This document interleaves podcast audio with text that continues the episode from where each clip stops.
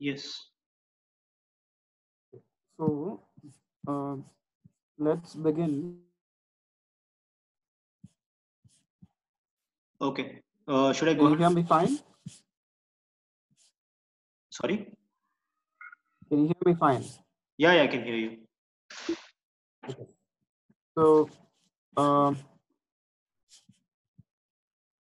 I will introduce Doist first, and then we'll go into question answers.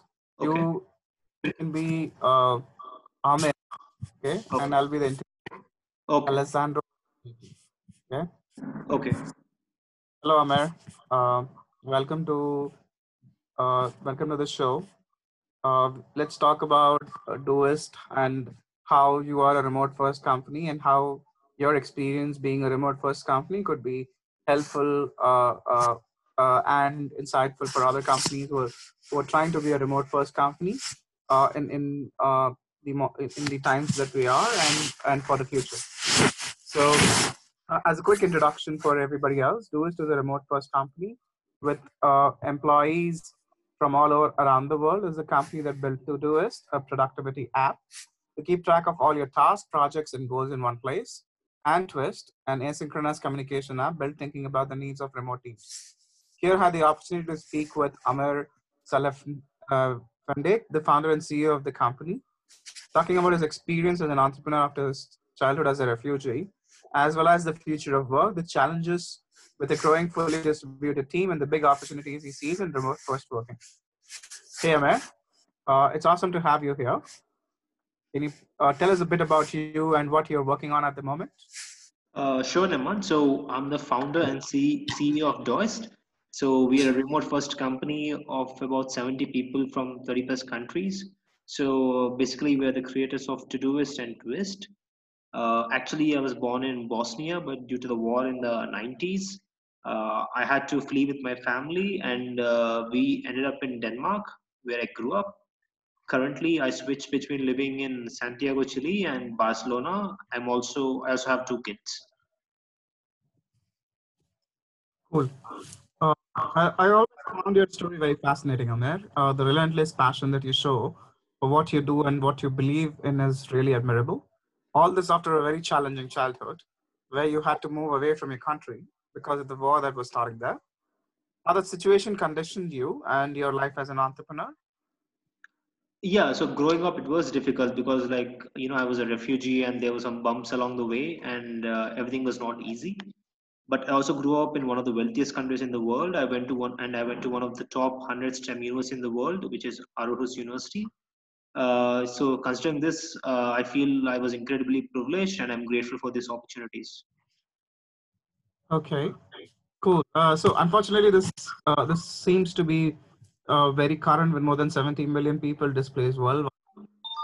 Is there anything, in, in your opinion, that we can do as a tech community to help refugees? Uh, definitely, like you know, I love the advancements we are making on providing a great education to anybody interested in this. For example, my nephew who lives in Bosnia has taken a nano degree in AI from Udacity. So the democratization of education and the rise of remote first companies could enable people to get great jobs regardless of where they live. This is one of the core reasons why I am so excited about the remote movement. Interesting. Um, you've lived in many different places from Bosnia Denmark to Chile and Portugal. How did you end up in Barcelona? And what, what is your opinion on the environment for creating a tech company there? Uh, sure. So, like, uh, you know, given our company's setup, I can pick any place in the world to live. And I did some research with my wife on this.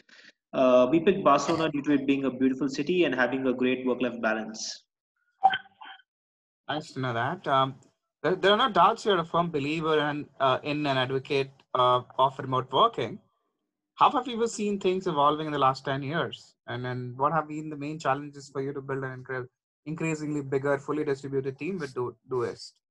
So, yeah, I firmly believe uh, remote first working could be a paradigm shift, uh, you know, similar to the industrialization age, because it's the first time in human history that people can get great jobs regardless of where they live. Uh, so, you know, regarding uh, regarding company building, there are many challenges, but most of them are just related to being a more prominent company and having more people. one of the biggest challenges of remote work is mental health issues. We are not wired to work alone. Oh, I, I do you think remote work is the future of work? Uh, yes, absolutely. The report, uh, you know, various reports state that how much remote workers love remote work. Got it. So in another interview, you had said that creating a blog and writing your thoughts there is something that helped you a lot, especially connecting with other people with similar ideas and interests. Do you think this is still the way to go for someone starting today? Uh, definitely. I firmly believe that writing makes you a better thinker and it can easily uh, help you connect with like-minded people. So I would still recommend it this today. Okay. Um, book for the audience?